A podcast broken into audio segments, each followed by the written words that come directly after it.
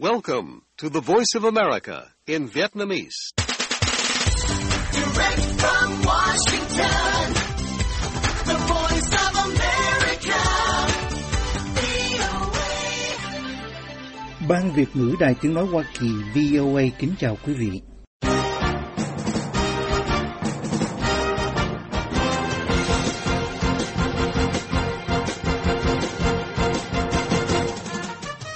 Trong chương trình thời sự quốc tế hôm nay thứ ba ngày 3 tháng 5 năm 2022 ở Việt Nam, mời quý vị theo dõi các tin tức thời sự đáng chú ý bao gồm đệ nhất phu nhân Biden sẽ thăm người tị nạn Ukraine ở Romania và Slovakia. Việt Nam tuyên bố hỗ trợ nhân đạo cho Ukraine nửa triệu đô la. Nhật Bản và Việt Nam thảo luận về Ukraine và Biển Đông. Phóng sự sau Covid doanh nghiệp Việt Nam chật vật tìm lao động tuyển đang tuyển tất cả các kiểu mà nó không tuyển được nhân sự như làm phòng HK hay là FO là không hay là bảo vệ cũng không tuyển được luôn ý càng chứ nhân kiểu không có nhân sự thì nó cho chạy nó sẽ cái các cái dịch vụ của mình nó sẽ không tốt được ấy Đó là bà Nguyễn Thúy Hằng, chủ một chuỗi khách sạn ở thành phố Hồ Chí Minh nói với VOA. Cùng với nhiều tin tức thời sự khác, mời quý vị cùng theo dõi.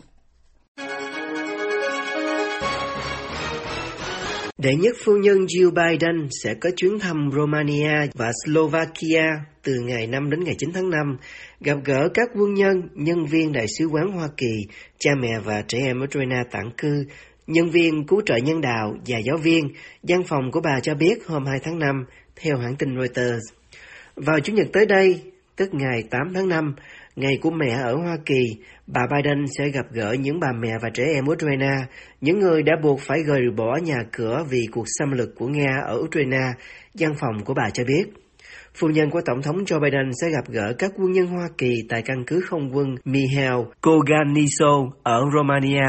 vào ngày 6 tháng 5, trước khi đến Bucharest để gặp gỡ các quan chức chính phủ Romania, nhân viên Đại sứ quán Hoa Kỳ, nhân viên cứu trợ nhân đạo và giáo viên làm việc với trẻ em Ukraine tản cư.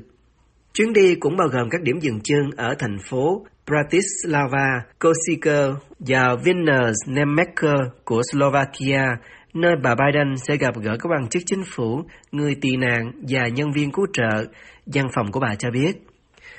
Chuyến thăm của đệ nhất phu nhân Biden là sự thể hiện mới nhất của các đại diện hàng đầu của Hoa Kỳ về sự ủng hộ đối với Ukraine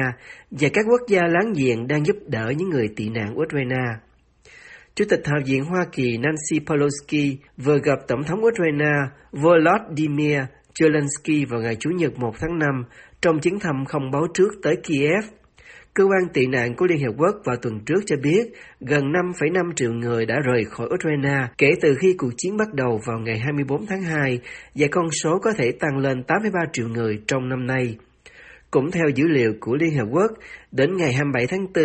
hơn 3 triệu người Ukraine đã chạy sang Ba Lan, trong đó Romania chiếm khoảng 817.300 người và Slovakia tiếp nhận gần 372.000 người. Ukraine đã chính thức đóng cửa bốn cảng biển thuộc Biển Đen và Biển Azov mà lực lượng Nga đã chiếm được, Bộ Nông nghiệp Ukraine cho biết hôm 2 tháng 5, theo hãng tin Reuters.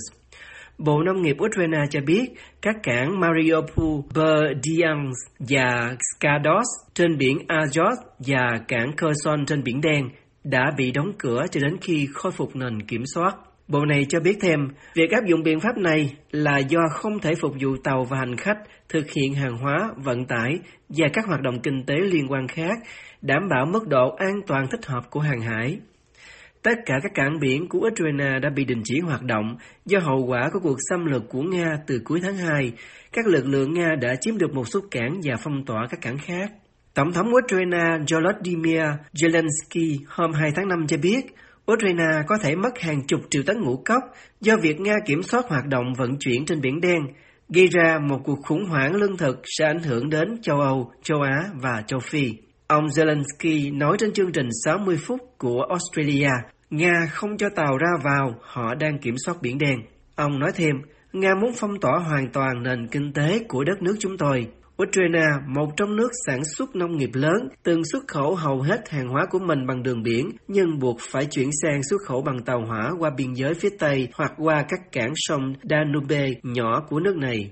Hôm 2 tháng 5, Các tổ chức nhân đạo đang tổ chức sơ tán thêm dân thường khỏi thành phố cảng Mariupol bị tàn phá của Ukraine,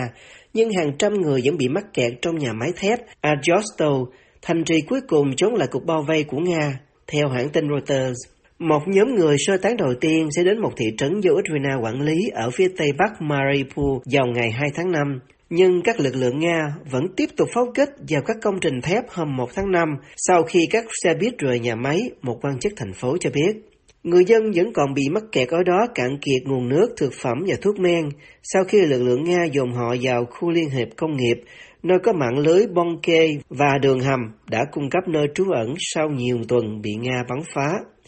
Phó Thủ tướng Ukraine Irina Vereshchuk nói tình hình đã trở thành dấu hiệu của một thảm họa nhân đạo thực sự. Các cuộc oanh tạc dữ dội của Nga cũng đã tấn công các thị trấn ở miền đông Ukraine hôm 2 tháng 5, gây hậu quả thiệt hại nghiêm trọng, một thống đốc khu vực cho biết. Trên bệnh viện quốc tế, các bộ trưởng năng lượng của Liên minh châu Âu sẽ tổ chức các cuộc đàm phán khẩn cấp vì yêu cầu của Moscow rằng người mua châu Âu phải thanh toán tiền khí đốt của Nga bằng đồng rúp nếu không sẽ bị cắt nguồn cung. Trong khi Liên minh châu Âu đang áp đặt các biện pháp trừng phạt kinh tế nặng nề đối với Nga để đáp trả các cuộc xâm lược của Ukraine, vấn đề cung cấp năng lượng của Nga đã đặt ra một tình thế tiến thoái lưỡng nan, có nguy cơ làm rạn nứt mặt trận thống nhất. Hôm 2 tháng 5, hai quan chức của Liên minh châu Âu cho biết Ủy ban châu Âu có thể cho phép Hungary và Slovakia không phải chấp hành lệnh cấm vận mua dầu mỏ Nga, hiện đang được Liên minh châu Âu chuẩn bị thông qua, theo hãng tin Reuters. Ủy ban châu Âu dự kiến sẽ hoàn thành lệnh cấm này vào ngày 3 tháng 5. Về công việc tiếp theo và gói thứ sáu của các biện pháp trừng phạt của Liên minh châu Âu đối với Nga về các hành động của họ ở Ukraine, bao gồm lệnh cấm mua dầu của Nga, mặt hàng xuất khẩu mang lại nguồn thu chính của Moscow. Hungary, phụ thuộc nhiều vào dầu mỏ của Nga, đã nhiều lần nói rằng họ sẽ không ký vào các lệnh trừng phạt liên quan đến năng lượng. Slovakia cũng là một trong những nước Liên minh châu Âu phụ thuộc nhiều nhất vào nhiên liệu hóa thạch của Nga. Để cho khối 27 quốc gia này được thống nhất, Ủy ban có thể đề nghị Slovakia và Hungary miễn trừ hoặc có một thời gian chuyển tiếp dài, một trong những quan chức cho biết.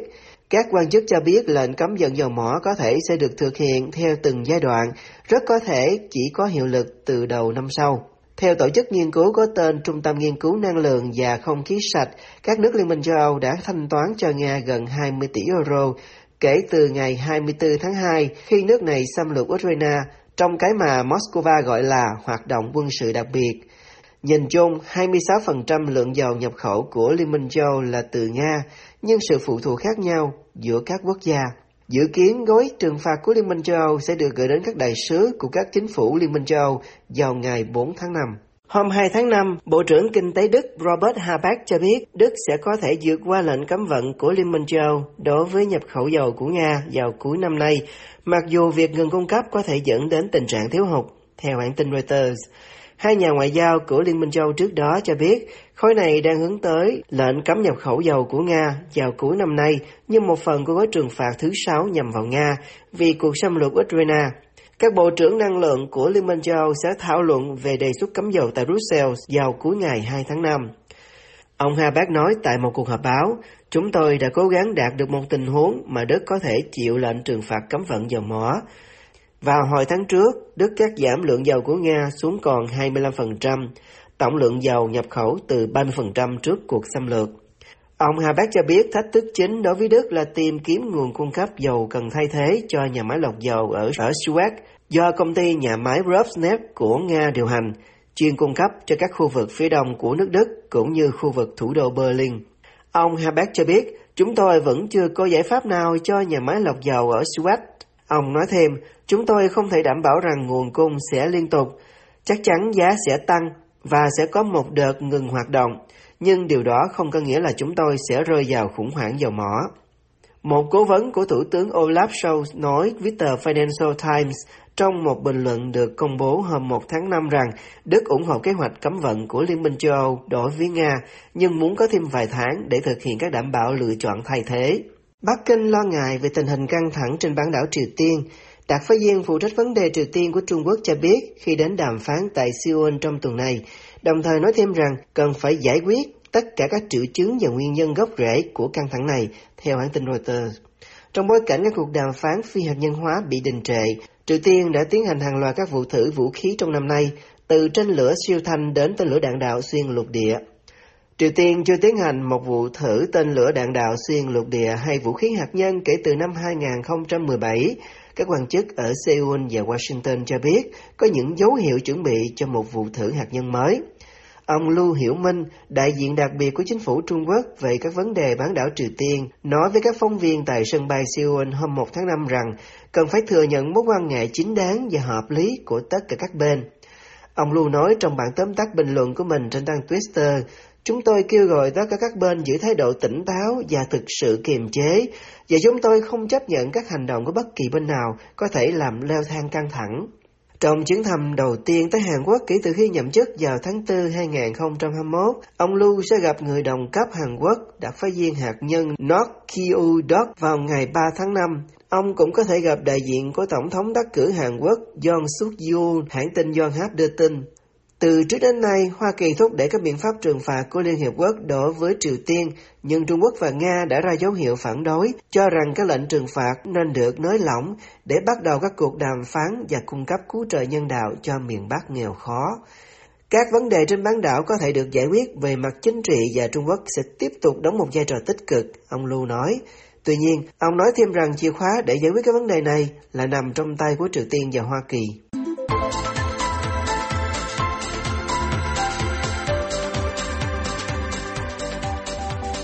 Quý thính giả đang theo dõi Đài Tiếng Nói Hoa Kỳ phát đi từ thủ đô Washington. Mời quý vị theo dõi các tin tức thời sự liên quan tới Việt Nam. Khoản viện trợ nhân đạo nửa triệu đô la cho Ukraine vừa được Thủ tướng Việt Nam Phạm Minh Chính công bố với báo chí sau cuộc hội đàm với Thủ tướng Nhật Bản Fumio Kishida tại Hà Nội vào ngày 1 tháng 5. Tờ Zing News dẫn lời Thủ tướng Việt Nam nói rằng, Việt Nam đã bày tỏ quan điểm toàn diện về vấn đề nhân đạo tại Ukraine – sẵn sàng đóng góp tích cực cho các hoạt động nhân đạo, tiến trình ngoại giao, đối thoại và đàm phán. Trên tinh thần đó, Việt Nam sẽ hỗ trợ nhân đạo 500.000 đô la cho Ukraine thông qua các tổ chức nhân đạo quốc tế. Trước đó, trong các cuộc họp khẩn cấp tại Đại hội đồng Liên Hiệp Quốc về Ukraine, Việt Nam luôn nằm trong nhóm thiểu số, với các lựa chọn biểu quyết bằng phiếu trắng hoặc phản đối các nghị quyết lên án hoặc trừng phạt Nga vì xâm lược Ukraine. Cũng như Trung Quốc và một số ít quốc gia, Việt Nam không sử dụng từ xâm lược đối với hành động quân sự của Nga ở Ukraine, mà chỉ bày tỏ lập trường nhất quán của Việt Nam là giải quyết các tranh chấp quốc tế bằng biện pháp hòa bình trên cơ sở tôn trọng luật pháp quốc tế. Tại phiên họp vào ngày 23-24 tháng 3 của Liên Hiệp Quốc, Việt Nam đã bỏ phiếu trắng đối với nghị quyết lên án Nga đã gây ra một tình huống nhân đạo thảm khốc khi xâm lược quốc gia láng giềng Ukraine. Tuy nhiên, đại diện của Hà Nội kêu gọi các bên kiềm chế và chấm dứt sử dụng vũ lực, chấm dứt xung đột, đồng thời cam kết đóng góp cho các hoạt động cứu trợ nhân đạo của Liên Hiệp Quốc đối với Ukraine trong khả năng và điều kiện cho phép. Trái với Việt Nam, Nhật Bản là một trong những quốc gia đi đầu trong khu vực châu Á trong việc lên án và đưa ra các biện pháp trừng phạt đối với Moscow vì hành động xâm lược Ukraine. Quốc gia châu Á đã liên tục đưa ra các biện pháp trừng phạt đối với Moscow như cấm nhập khẩu hàng loạt các sản phẩm của Nga và phong tỏa tài sản của hàng trăm cá nhân Nga, bao gồm cả hai con gái của Tổng thống Vladimir Putin. Ngay từ những ngày đầu tiên của cuộc chiến, Nhật Bản đã gửi áo chống đạn, mũ bảo hiểm và quân phục chiến đấu mùa đông đến Ukraine và cung cấp khoản viện trợ 300 triệu đô la cho chính phủ Ukraine và viện trợ nhân đạo cho những người Ukraine chạy nạn sang các nước láng giềng. Mới đây vào ngày 28 tháng 4, Chính phủ Nhật Bản đã thông qua kế hoạch sử dụng máy bay của lực lượng phòng vệ Nhật Bản để vận chuyển vật tư viện trợ nhân đạo cho người tị nạn Ukraine.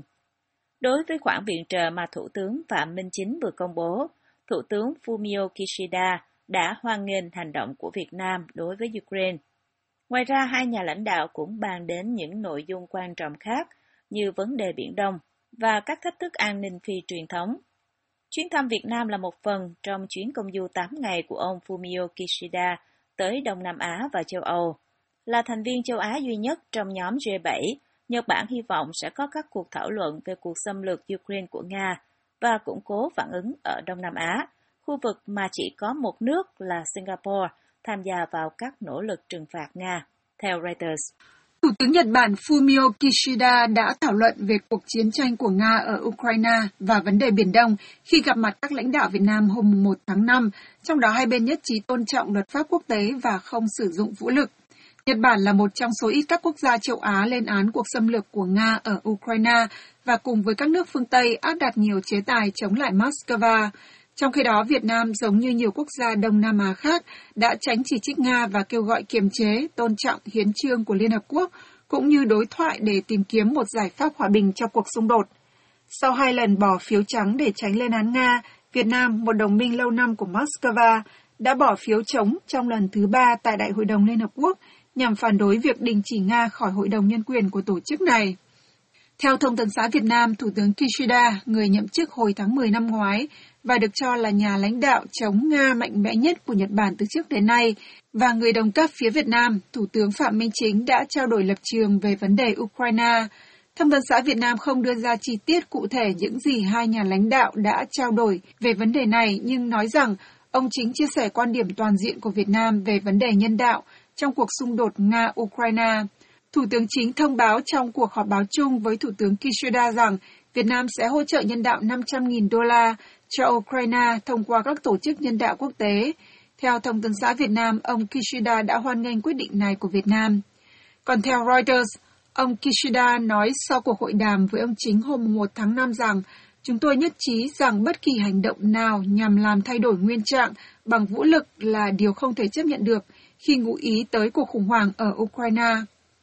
Ông Kishida được Reuters trích lời nói rằng chúng tôi nhất trí về việc cần thiết phải chấm dứt ngay lập tức cuộc chiến tranh này. Cũng tại cuộc gặp với ông chính hôm 1 tháng 5, ông Kishida đã nêu vấn đề Biển Đông và theo Thông tấn xã Việt Nam, hai nhà lãnh đạo nhấn mạnh tầm quan trọng của việc đảm bảo an ninh, an toàn tự do hàng hải, hàng không, cũng như giải quyết các tranh chấp bất đồng bằng biện pháp hòa bình, bao gồm tôn trọng đầy đủ tiến trình ngoại giao và pháp lý, không sử dụng hoặc đe dọa sử dụng vũ lực trên cơ sở luật pháp quốc tế. Trong khi truyền thông Việt Nam không đưa ra chi tiết hai nhà lãnh đạo đã nói gì về vấn đề này, Thủ tướng Kishida được Reuters trích lời nói rằng ông và ông chính cũng đã nhất trí phản đối mạnh mẽ bất kỳ nỗ lực nào nhằm làm thay đổi nguyên trạng bằng vũ lực trên Biển Nam Trung Hoa, tức Biển Đông. Cả Việt Nam và Nhật Bản đều có những mối lo ngại trước sự bành trướng lãnh thổ của Trung Quốc trên biển. Việt Nam được xem là trọng tâm trong chính sách hướng Nam của Nhật nhằm kiềm chế sự ảnh hưởng của Bắc Kinh trong khu vực.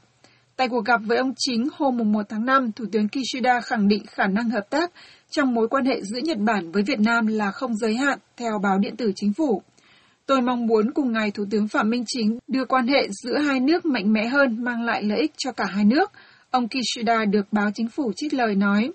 Trong khi đó, ông trình nói rằng hai bên nhất trí thúc đẩy hợp tác về thương mại sau đại dịch, tăng cường chuỗi cung ứng và chuyển đổi năng lượng phù hợp với các lợi ích chung.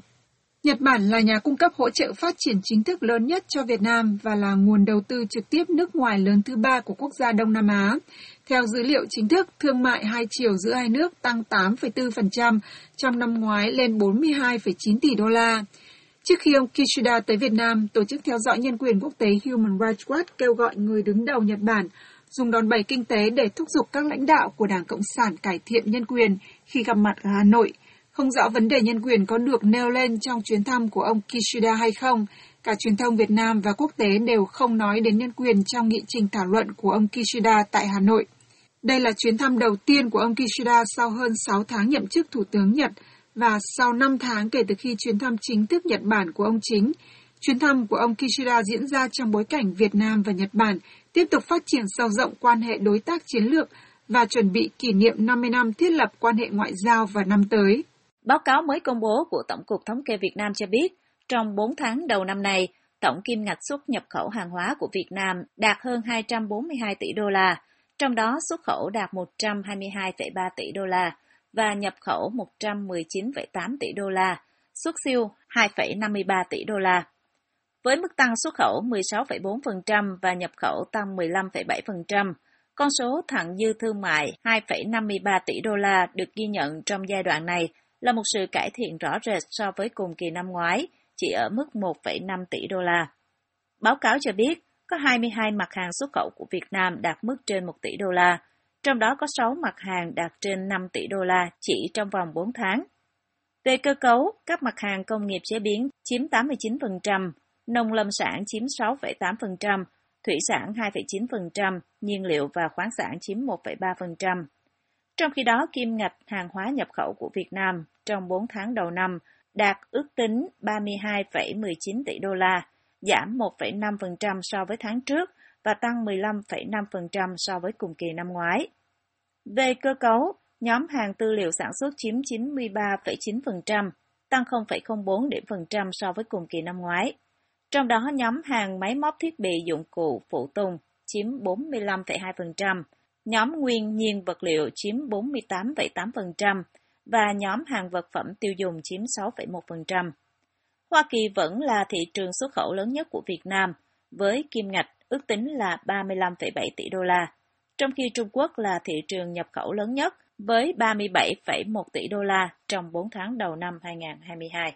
Bộ Công an Việt Nam vừa ra quyết định khởi tố và lệnh bắt giam bà Nguyễn Thị Thanh Nhàn, Chủ tịch Hội đồng Quản trị kiêm Tổng Giám đốc Công ty Cổ phần Tiến bộ Quốc tế gọi tắt là AIC, người từng được tạp chí Forbes xếp hạng trong danh sách những người phụ nữ có ảnh hưởng nhất Việt Nam, nhưng đang bị cho là đã thực hiện nhiều dự án tai tiếng.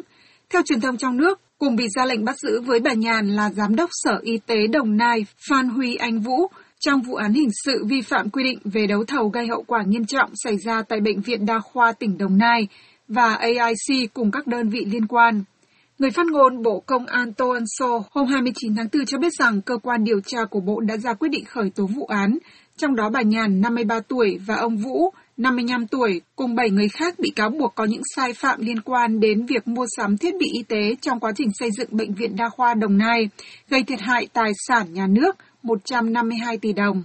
Cơ quan điều tra nói rằng họ đã thực hiện lệnh bắt giam ông Vũ, cũng từng là giám đốc Bệnh viện Đa khoa Đồng Nai, nhưng không cho biết đã thực hiện lệnh bắt giữ bà Nhàn hay chưa. Trong khi đó, thông tin từ mạng xã hội cho biết bà Nhàn đã ra nước ngoài và thông cáo báo chí của Bộ Công an ra ngày 29 tháng 4 chỉ đăng 8 trong số 9 bị cáo bị bắt giam, trong đó không có bà Nhàn. Trong một đăng tải hôm 29 tháng 4 khi có thông tin bà Nhàn bị ra lệnh khởi tố, nhà báo có nhiều ảnh hưởng Trương Huy San, tức Osin Huy Đức, đưa ra hình ảnh bà Nhàn chụp tại Nhật Bản cùng với cựu Thủ tướng Nguyễn Tấn Dũng và lãnh đạo Bộ Quốc phòng. Nhà báo này viết chị Nhàn trong ngoặc đơn, theo sau thông tin vẫn đang tiếp tục hành trình từ Nhật.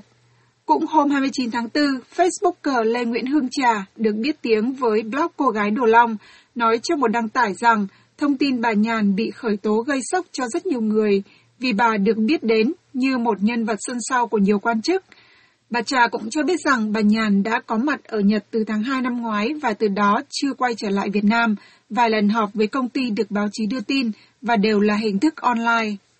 Bà Nhàn quê ở Bắc Ninh từng nhận được giải thưởng nữ doanh nhân tiêu biểu bông hồng vàng cùng nhiều danh hiệu khác. Theo Zing News, hồi năm 2018, bà Nhàn nhận được huân chương mặt trời mọc do chính phủ Nhật trao tặng cho những đóng góp của bà giúp tăng cường quan hệ và tình hữu nghị giữa hai nước.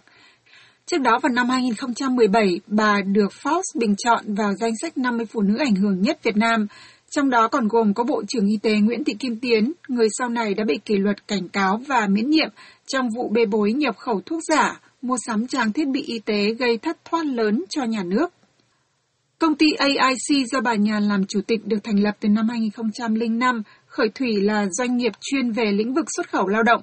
Theo thanh niên, trong quá trình sản xuất, kinh doanh, đến nay công ty này đã mở rộng hệ sinh thái với hơn 10 công ty thành viên và trở thành một tập đoàn hoạt động đa ngành với doanh thu hàng nghìn tỷ đồng. Trong những năm gần đây, AIC trở thành đơn vị trúng nhiều gói thầu cung cấp trang thiết bị trong lĩnh vực y tế giáo dục. Bà Nhàn được nhắc đến nhiều vào năm 2014 khi công ty AIC của bà đứng sau dự án của Sở Giáo dục và Đào tạo Thành phố Hồ Chí Minh với đề án số hóa sách giáo khoa và yêu cầu mỗi học sinh từ lớp 1 đến lớp 3 phải mua một máy tính bảng. Báo chí Pháp năm 2021 đưa tin rằng bà Nhàn có liên quan đến việc buôn bán vũ khí giữa Việt Nam và Israel. Tòa nhà công ty AIC của bà Nhàn ở Hà Nội bị công an phong tỏa và khám xét hôm 29 tháng 4, theo thanh niên. Đây là vụ khởi tố và ra lệnh bắt giam mới nhất trong chiến dịch chống tham nhũng do Tổng bí thư Nguyễn Phú Trọng phát động từ năm 2016, đã lan từ các quan chức chính phủ sang giới doanh nghiệp tư nhân. Chủ tịch tập đoàn FLC Nguyễn Văn Quyết và Chủ tịch tập đoàn Tân Hoàng Minh Đỗ Anh Dũng là hai lãnh đạo doanh nghiệp về bất động sản bị bắt giữ gần đây trong chiến dịch được gọi là đốt lò, mà báo chí phương Tây cho là đấu đá nội bộ trong đảng dưới vỏ bọc chống tham nhũng. Cũng trong chiến dịch này, cựu Thứ trưởng Bộ Công Thương Hồ Thị Kim Thoa và Chủ tịch Công ty Nhật Cường Bùi Quang Huy đang bị Công an Việt Nam truy nã sau khi bị khởi tố vắng mặt. Đại dịch Covid tại Việt Nam đang có dấu hiệu hạ nhiệt. Chính sách sống chung với dịch và việc gỡ bỏ hoàn toàn những lệnh phong tỏa hay các biện pháp phòng dịch nghiêm ngặt trước kia giúp cuộc sống trở lại bình thường. Vào thời điểm này, Việt Nam cũng đang bước vào mùa du lịch biển. Khách quốc tế đang dần trở lại Việt Nam sau 2 năm đại dịch, hứa hẹn nguồn thu từ lĩnh vực quan trọng này sẽ góp sức phục hồi dần nền kinh tế. Tuy vậy, nhiều chủ khách sạn, resort nghỉ dưỡng trên cả nước cho biết họ đang lâm vào tình cảnh thiếu lao động trầm trọng, dù tất cả các địa phương đã mở cửa trở lại và việc đi lại không còn phải hạn chế. Chị Nguyễn Thúy Hằng, chủ một chuỗi khách sạn 4 sao ở thành phố Hồ Chí Minh cho hay, các khách sạn của chị cũng như nhiều công ty taxi trong thành phố hiện không thể tìm được lao động tuyển đang tuyển tất cả các kiểu mà nó không tuyển được nhân sự như làm phòng HK hay là FO là không, hay là bảo vệ cũng không tuyển được luôn đi càng chứ nhân, kiểu không có nhân sự thì nó cho chạy, nó sẽ, cái, các cái dịch vụ của mình nó sẽ không tốt được ấy chị Hằng chia sẻ với VOA không hoạt động trong lĩnh vực dịch vụ cần nhiều lao động. Chị Nguyễn Thu Huyền, chủ một công ty lớn về truyền thông cho biết, doanh nghiệp của chị cũng cùng chung cảnh ngộ, dù chị đã tìm mọi cách đưa ra nhiều ưu đãi cao để lôi kéo nhân viên từ các cơ quan báo chí nhà nước hay các doanh nghiệp khác. Không tuyển được nhân viên luôn bởi vì là nhân viên nha bây giờ buồn cười lắm. Có những đứa đang làm mình nó nhảy sang học digital để nó sang lĩnh vực vì lĩnh vực đấy là vì đang đang hot. Thế nhà nhà người người làm digital xong hồ sơ nó cứ nhảy việc cứ hai vài ba tháng lại nhảy chỗ mà nó ảo lòi về lương ra thế là chị bảo động tác viên ở ngoài chả phải nuôi làm theo job lại còn rẻ hơn tự nhiên lao vào nhưng mà đến lúc mình phải tìm thì tìm không ra. Chị Huyền cho biết theo chị Hằng, thì do dịch bệnh kéo dài và lệnh phong tỏa hạn chế đi lại áp dụng quá lâu, nên sau khi các lao động về quê, họ đã quen với cuộc sống tại địa phương, trong khi tại các thành phố thì giá cả leo thang, tình hình công việc và thu nhập chưa chắc chắn, nên ít ai muốn quay trở lại thành phố làm việc ngay vào thời điểm này sau cái đợt dịch ấy thì nó nói chung đợt dịch một cái là là kể cả là có hỗ trợ cho nó nhưng nó vẫn cứ bỏ về quê nó sợ quá thế nó về quê rồi thì nó lại không muốn đi lên nữa đã là hai năm rồi thì nó không muốn lên nữa Chị nói, đồng tình với nhận định này, chị Huyền cũng cho biết thêm. Lên nó sợ chứ cả sau cái đợt dịch vừa rồi nó sợ quá đi chứ. Nó ở nhà, nó ở làm việc vớ vẩn, nó còn có cái ăn. Lên, ví dụ bây giờ lên ờ, thành phố Hồ Chí Minh các thứ xem bây giờ nói thôi chứ cái gì cũng đắt đỏ, thành phố cái gì bây giờ đắt đỏ. Mà mà mà tìm kiếm không ra, nên nó sợ. Xóm trọ nào cũng toàn người chết, chết chết cả xóm ấy, khiếp lắm.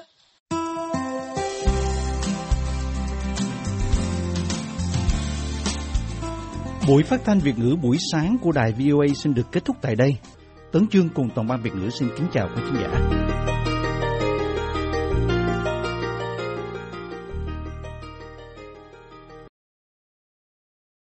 This program has come to you from the Voice of America, Washington.